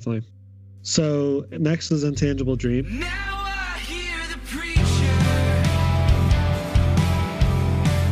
speaks from your screen.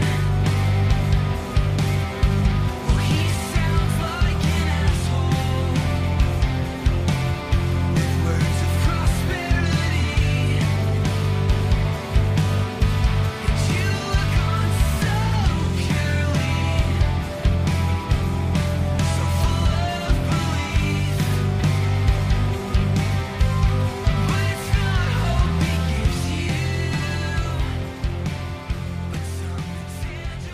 So, Andrew, what are your thoughts on Intangible Dream? Yeah, when Nate and I first listened through the song, uh, we kind of did our own listening party through this album together, which is always fun. Uh, Nate was in town and decided to do that together instead of over Skype. But yeah, when we were listening through, after the song ended, I exclaimed to Nate, I was like, okay, that's my favorite song. Like, so far, I hadn't heard the last few ones, but but up to that point, I don't know, there was just something that resonated with me about that song specifically, and I said that was my favorite. Now, the interesting thing is, as we were kind of unpacking earlier, like, the more you listen to something, your views change, so it's not my overall favorite song, but there is something to the song that, like, resonated very deeply with me as mm-hmm. I was listening through this, and...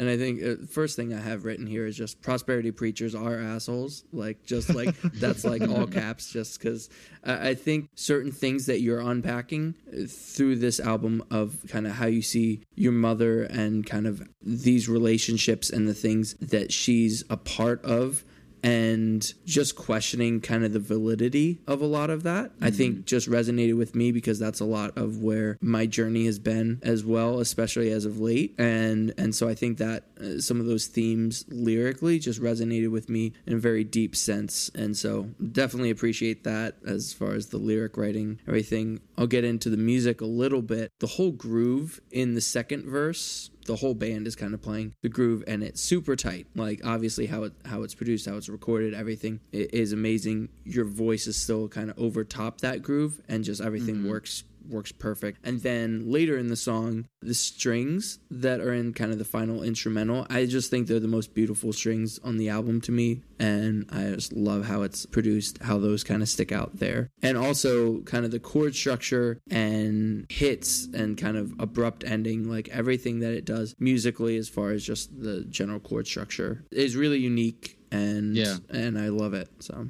Nate, what were your thoughts? So the more I've listened to the song and thought about it, the more I've realized it's like a love letter to your mom. Mm-hmm. And the reason why, obviously, like, there is this deep connection which is threaded throughout the album of, like, the validity of faith and the reality of faith, and asking, like, is this actually real, and or have I been tricked, whether intentionally in certain cases, obviously, like prosperity gospel preachers, but or unintentionally by well-intentioned people and by half-truths and things which are kind of real. But at the end of the day, this song, like, I'd say the reason why you're so passionate about asking this question of have we been fooled is out of this deep love for your mom and desire for what's best for her. And you see how passionately and genuinely she's living her life, and you don't want her to be led astray, I guess, kind of. Mm-hmm. And I guess that kind of, like, the older I've gotten, the more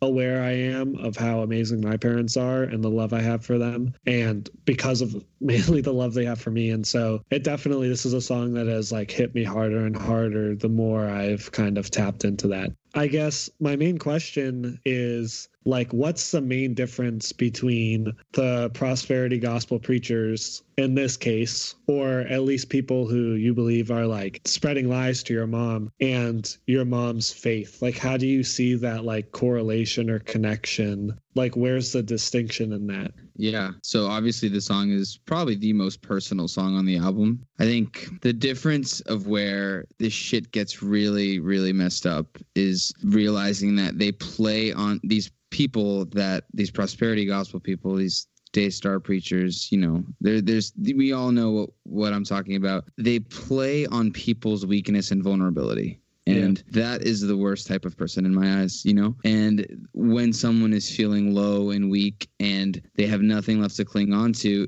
instead of pointing them to Jesus or or to, to something, right? That that's fine. But they point to financial remedy, and and I don't know, there's just something truly messed up about it all, you know? And I think, you know, I've never been a part of that world and, like, been about it, it you know? So it wasn't like a wake-up call song. It was just something that, it was this pinnacle of, like, Like, you know, it's kind of seeing my mother going through a really tough situation and uh, like being really weak, really vulnerable, and like seeing like something in front of her that was so easy to latch onto, but that was so fake and bad. And this was one of those songs that, like, I, I wrote the whole thing in one night, you know, it was like, it was just one of those that is just this situation, watching it and, like, kind of being heartbroken by it. It was just kind of an expression of that emotion of, like, screw you guys, like, fuck you guys. Like, I, I can't believe you're doing this to someone. And, and it's not just about my mom, but it's just about, like, in general, there are millions, like millions, like, of people that yeah. still adhere to this ideology and, and, and still genuinely believe in it and, and believe that, you know, if they do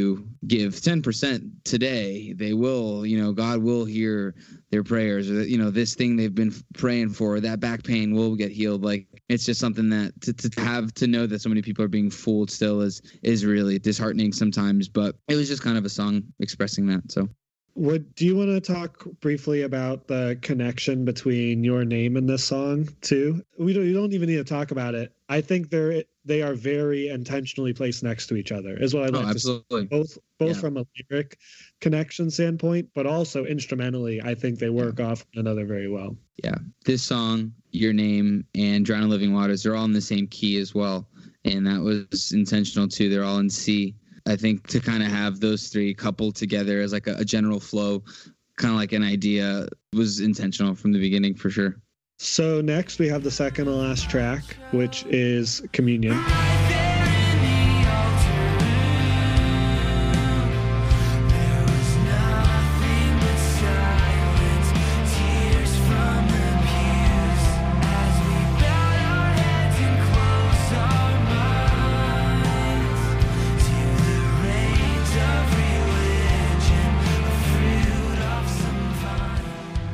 Okay, Andrew. Yeah, I think uh, one of my favorite parts of this is actually just kind of the vocal layering throughout the song. I think it works really well together with that. But outside of that, there's just some really good lyrics throughout the song. Yeah, one of my other favorite lyrical parts of this entire album is a line that Nate had pointed out to me, and it just also kind of stuck with me, and it's that at the feet of surrender there will never be proof, there's just you, and you talking about Jesus or God. And I think that's just a really good place to kind of realize that you might not always have all the answers. There's still Jesus and there's still God and there's still hope with that. And I think I think the song in general just feels like, not that there's not hope throughout some of the other lyrics, but at that point it really feels like you're just kind of starting to settle on some of these things, not having answers for everything, but kind of settling into like, hey, there's still hope, there's still life to be lived, and that lyrically. And I just think it's a great song musically, but especially lyrically for me. Nate, what are your thoughts? I got chills thinking about it just now, partially because I'm like just wearing my boxers and it's kind of cold out. The line where um, you say, struggling to play this front, that I'm content with existing outside of your love. And, yeah, and I'm, honestly, learn, I'm learning how to play learn, this front. Yeah, sorry. I'm yeah. learning how to play this front that I'm can't know with existing outside of your love. Sorry, I I just like off the dome, you know? Yeah. Not, I'm not great with recollecting.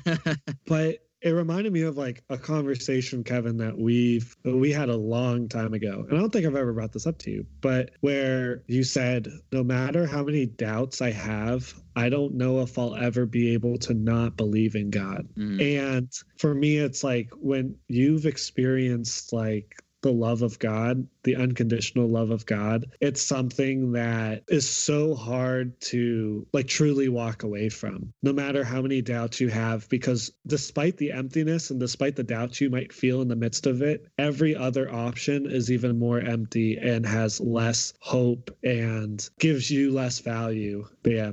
And then instrumentally, this has always been my favorite track, because it's like a wicked nostalgic track that is both a perfect summary of the record and like vocally is just very impressive, Kevin. I feel like throughout the album, you use your vocals as an accompaniment to the instruments. And this is one of the areas where you're just like, even though I love the instruments, you're like, oh, I'm going to like really shine here. I think vocally, with especially like the verses and stuff and the harmonies in the chorus. Are those harmonies in the chorus? It's definitely full. Um, yeah, there are harmonies. Yeah. And um, yeah, it's just so, so beautifully sung and so beautifully written. And, and then it also ties everything together at the end where you bring back the idea from heaven and hell of Everyone I've Ever Loved was there singing, where does your life lead? And it kind of creates this transition and this pointedness and this focus towards the last track. Yeah, I think Communion was an important track in the listing because I think kind of what Andrew was saying, where one of the last lines of the song about at the feet of surrender, there'll never be proof. There's just you, there is this sense of like a brighter, more direct hope. And I think musically it's a nostalgic sounding song, but it's also just a little brighter. And with the, the next song coming in with the song before, I didn't want to kind of dive into this like like I wanted there to be this like contrast of like it kind of helps you get to that last part of the album without feeling like you just want to jump off a cliff or something, you know. It's like, because when I first showed it to the guys, they were like, oh, this is the opener of the album, right? I'm like, no, I think it's going to be at the end. And they were like, really? Like, it's like, yeah, I want it to kind of, because it has this like really major and like almost like Coldplay sound to it at some points. But yeah, it was a song that I wrote like two weeks before going into, it was the last song that was one of the last songs that was written on the album. And uh I think experimenting with the lyrics was was fun. Just kind of, there is direction in it, but it's there's a lot of stuff that's very metaphorical and like kind of lyrics that are way more poetic, I think, in in some ways, that aren't so conceptual, but they're just more poetic, where there there are other songs on the album that they're very conceptual and like kind of very direct. These like I'm I'm kind of trying to express an idea, but do it through like some imagery and whatnot. So it was a really fun song to write, and especially kind of making it full band with the guys and kind of arranging it was was really, really fun. It was probably my favorite song to write on the album. So this is the opportunity to listen to the last track, and it is called Paradisium. And as we stood at gates of gold, I realized my whole life I roamed with everyone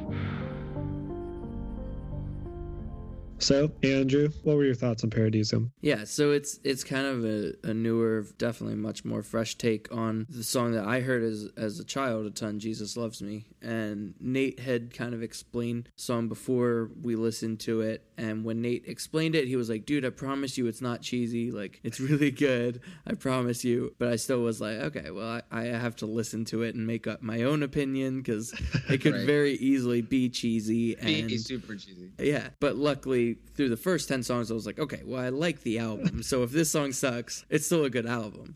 Um, yeah. But it's a lot of songs, so it's not like you even got to skip anything. Yeah, exactly. Yeah. And, like, I can just be like, okay, I'll just act like that doesn't exist or, like, it was a bonus track or something. Yeah. But as I was listening, Nate can attest if he was looking at me. Uh, I'm not sure if he was, I was... but I but I, I basically almost cried through this song. Just everything about it. So I'm going to kind of nitpick some of the things that I, I don't know what specifically would have made me almost cry with it, but just the whole song is really beautiful yet haunting, and it's super honest and raw at the same time. I love the overall production of the song, the vocals, but there's still like, and I'm not sure if this is the case, and maybe we'll ask you about it here in a minute, but like, feels like it's kind of one take is is the general feel it has. There's kind of breathing still left in. A lot of times you try and kind of take out some of those breathing elements to try and make it sound really clean and really polished, but but mm-hmm. in this you can kind of hear just like you breathing during times, and it just creates that, like, it just sounds very honest, like you're kind of just crying out to God in your own way. And I think lyrically, as much as it felt like there could have been the lyrical arc at song ten, when you repeat the line, everyone I've ever loved was there, that whole line, I actually feel like this song completes the full lyrical arc even better, with kind of tying everything together, talking about friends still believing and calling you, Kevin, kind of back to God. And then your own realization that God still loves you and still kind of exists, and your your hope in that as well. I just think it's beautiful. I also think, and I'm not sure the purpose of this as well, you can speak to this later as well, but there's children's laughter throughout that's like really almost haunting and almost scary listening to it. But it kind of reminds me as well of this idea of childlike faith. I'm not sure if that's what you'd be going for or or not, but but I just love how that at least reminded me of this idea of like childlike faith. There might not always be proof, but just kind of having faith in God as well. I love the song. And again, could have been super cheesy, but it went from like not sure if it would be the worst song on the album to to one of my favorites. So loved it. Wow. Nate, what were your thoughts on them? I can ask you some of these questions more direct, Kevin, about some of yeah, the production, totally. The elements. Yeah, so I remember eating lunch with Kevin, and we were talking through the album as he was processing ideas for songs and everything. And he's like, you know, I've had this thing and it's this idea and it's been sitting with me for like two years or whatever. I feel like this is one of this. Might, was this even before Heaven and Hell technically, or right after? I mean, I had the idea, but I, I had no like the arrangement, the the music. I literally had nothing. I didn't, I didn't have any of that written. I just had this idea in some of the lyrics, but I didn't have like any solidified thing to it yet till like a few months before we went into the studio. Yeah, kind of like Andrew was saying, like, you would think I would have learned to like trust you by that point, with like seeing you musically throughout the past like however many years. It's like you always consistently make great music, and even with that background and context, I was still like, oh, I don't know how this is gonna work. And to me, two things that really stick out with that is the ability to make something cliche real when you're honest about mm-hmm. it. And secondly, you and I have talked about this before, like good art kind of breaks down barrier and makes something that might sound cheesy. Actually, somebody listens and can really latch onto those ideas because of the art behind it. And I feel like the arrangement you chose to do was done in such a raw, honest, but also artful and thoughtful way that you're able to communicate this idea without an iota of cliche or genericness or anything. But Andrew, if you're going to ask some questions, go for it. So I'll start with like the children's laughter. What was the purpose behind it? What was kind of the heart behind why you put that in there? I mean, I think you you kind of nailed it. uh, a little bit with the, the childlike faith thing. A lot of the concepts on the album are also based, they're like, like I said, they're based on the Dante's Inferno book, but a lot of them are based on C S Lewis's The Great Divorce as well. And um, kind of talking about like how to get into heaven and, you know, all these concepts of, of, of heaven and hell in that book as well really played an influence on it. But I think the answer to like a lot of that book and even in the Bible is like just childlike faith. You know, it's just the awe of what is bigger than yourself and your own, whether it's flaws or doubts or prides. Like it's, it's just looking like as a child, you're only able to look upward. Right. And it's kind of like that notion. So I think the laughter provided that, but it also provided this background of of an ominous kind of vibe, you know? Yeah. And then as well with that, with the vocal recording and production, sure. As far as that, what was kind of your your hope as far as how the vocals would come across in this song? This song was actually really, really, really hard to nail down. We we actually recorded two different versions and scrapped them because we couldn't get the feel right, and it just wasn't it wasn't vi- like it wasn't making sense. Like even like we did some different stuff with the piano, but with the vocal, it was like we were using the mic we were using for the record, which was this really nice mic, and it was just like none of us were like loving it. We were like, this isn't working. Like this isn't feeling good. So actually, Kevin Billingsley, who co-produced the record, he had this idea, and we recorded the record in February in May, in May. So it was freezing cold outside, like frigid. Like we had just had a storm. There was tons of feet of snow outside, and he had there's this mic called the Copperphone mic, and a lot of artists use it, but use it like a lot of indie artists use it. It's like a three hundred dollars mic. It sounds really bad. Like if you literally plug it into your interface, it does not sound good. Actually, it sounds like what you hear in Paradisium because that's there are no effects on that. Like people, like I think people might listen and think there's like a you know a megaphone effect. But it's literally, it's just, that's how the mic sounds. So Kev was like, hey, I'm going to, we got a Line six wireless pack and connected it to the Copperphone. And he's like, I want you to go fifty feet outside into the field because it's in the middle kind of of nowhere where the studio is. He's like, I want you to sing the song One Take in the Cold in the Field. I said, okay. So I bundled up and uh, we did one take outside. And it that's that take that's on the record. And it just, we went back and listened and everyone just was like, yeah, like that, that's it. Like it, it all, it just made sense. Cause the, the emotion of, of kind of being outside of where I belonged or where it was comfortable or like where I had felt good. It just made sense. Just like feeling like kind of, you know, and I think it translates well in the song, and it just again it took a while to to get that to get that take to get the sound how we wanted it to, and that was all Kev's idea. He you know he's he's he, he did such a good job with the whole album, but that specifically I think was one of his best ideas on the record as a producer. Like he really brought out the best of that and kind of eliciting the emotion in that song. And Kevin, we had talked both on this podcast but also about like leaving things kind of open at times. But you and I have also talked about this song specifically and how it actually doesn't leave things open in a certain sense. And where was your intentionality with that? Yeah, I think that's a really good thought. I think there is this sense of like people could listen to the album and be like, whoa, like, well, Communion, there was such a a, a narrowed end to it. Like why, like you were saying, Andrew, saying, Andrew, why not there? Or like, but I feel like this song adds another perspective to the album of like, at least for me, there will always be this part of me that not that is dark or struggles, but that, that, that like, it won't always end on like a bookmarked note. Like, here's like a package, here's the bow on top, here you go. It it leaves it open, but that concept in itself, I feel like brings closure. You know, it's like you won't always find things to be neatly cut for you. This kind of tail end kind of introduces that idea. And like, I, I, I kind of wanted to, to have a part to be like, listen, like things aren't go- always going to end in cinematic Hollywood fashion, you know? So that's just life, you know? So I think having that there in a way provides even more closure in that sense, you know? Definitely.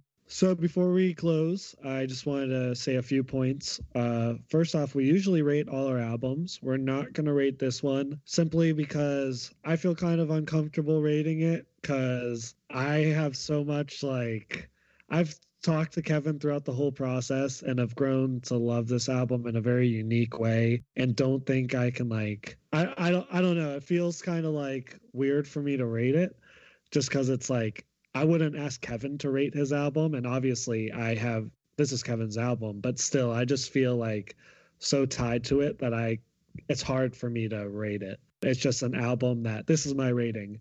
I love it so much, and as unbiasedly as possible.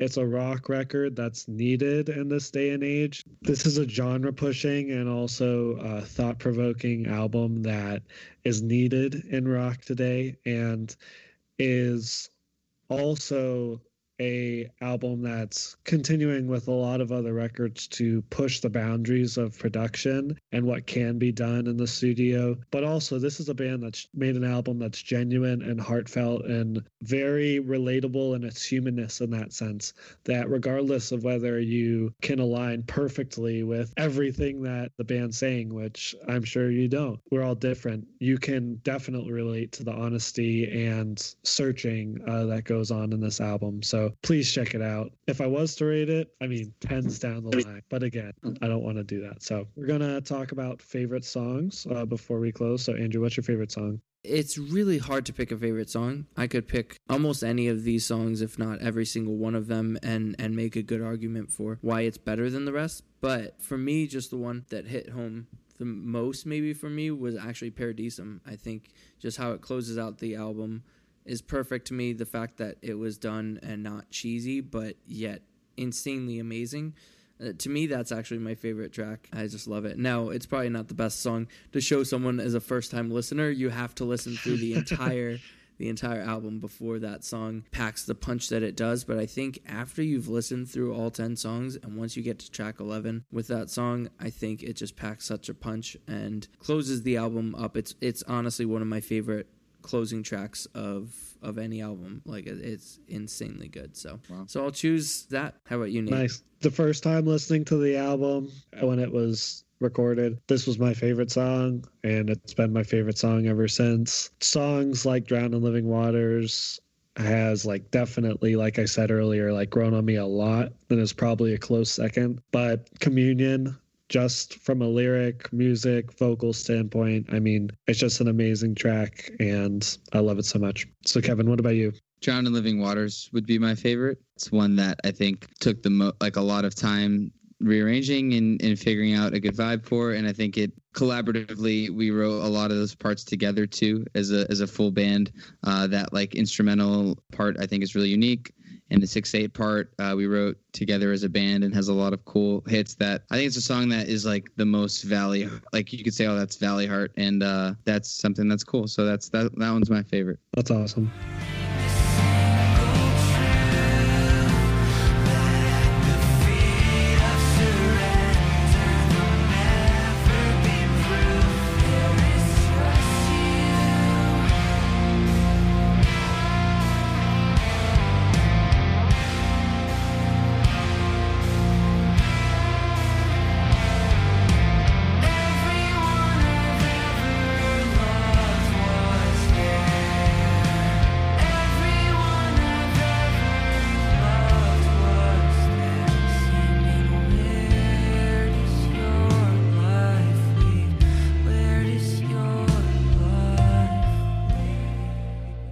This album by Valley Heart, Everyone I've Ever Loved, is available on Apple Music, Spotify. I mean, it's the bomb dot com, but please check out Valley Heart's merch. Go to a show. They're an awesome band live, and I know Kevin and the rest of the guys in the band would love to talk to you and not only hear your thoughts on the album, but also get to know you as a person for who you are and build relationships. So please indulge in that. This band is great, not simply because of the music they make, but because of the type of people they are and how much love they have, not only for one another, but for everyone in their lives. So please take advantage of that. So Andrew just wants to say goodbye to Kevin. Bye, Kevin. We love Bye. you. Thank you so much for being here. Thank you for this. having me, guys. You this made our fun. podcast a lot more interesting. Yeah. Oh, I doubt that. I, I kind of feel like at this point, we've peaked as a podcast. Oh, definitely. And, this is our peak. Oh, no. And so we're going to come back we'll next go back week. To like Veggie Tale puns or something. Probably. That sounds that sounds fun. Yeah. I think next so. week we'll release our podcast, and the only thing we'll get is like, where was Kevin on this podcast? Like, yeah. Bring him back. And so, Kevin, you have to release music like super Every, fast so we can keep yeah. having you back. All right, cool. Like Sounds like a, a bi- deal. A bi-monthly basis. Yeah, really. bi bi-weekly. Bi-weekly. Bi-weekly yeah, would be great. Yeah. Bi-weekly. Cool. Well, thanks again so much for, for joining us and for good commentary on the album. It was fun listening through it. A little bit weird to talk through an album this time with with the person who created the album, but I think it, it creates a really cool duality of, of opinions and everything. So thanks yeah. so much for, yeah, it was fun. for coming out. We cool. hope you're humbled. Thank you. Humbled. Like Kendra.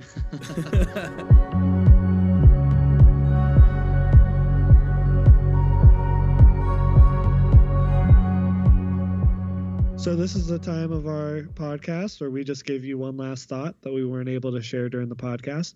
It could be music related. It doesn't have to be. An opportunity for us to get stuff off our chest. So, Andrew, uh, what's your one last thought? Doritos are basically cheese curls in chip form. That was powerful. That was off the top of my head. That was off the dome, you know, and to speak truth that eloquently and that succinctly just from the mind is a gift. Yeah. My, yeah. my one last thought is... a joke. I love giving jokes for my one last thought. So, Andrew, what did the yoga instructor say when her landlord tried to evict her? What? Namaste. uh, that was not worth the amount of laughing that we just did. Yes, it was. Hey, man, like, live and die on that hill, man. That that's a good joke. Corny jokes are where it's at, man. Yeah. So, Andrew, there's many places to find us. Do you know where those places are? I do. You can find us on Instagram, on Twitter, and you can even email us for you old folks out there that just, just love Thanks a good email. Fun. Use the emails. So you can find us on Instagram at L D L Pod. That gives you all our pictures and cool things that we post on there. And then you can also find us on Twitter. I am L D L Andrew. Nate is L D L Nate. The email is, what is it? Is it long distance long listening? Long distance listening, just spelled out normally, right. at gmail dot com. Sweet. So hit me up if you want to be our first emailer. Yeah. Nate, what album are we going to listen to next week?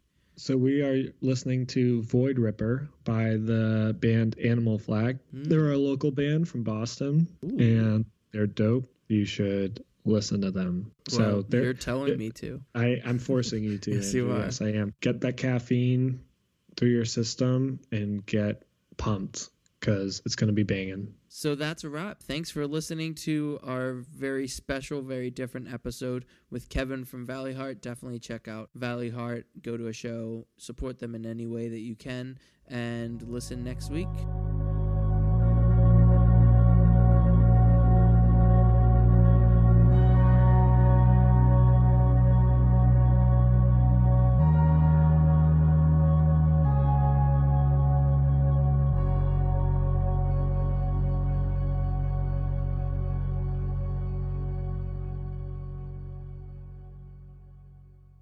We're going to Cooperstown, baby!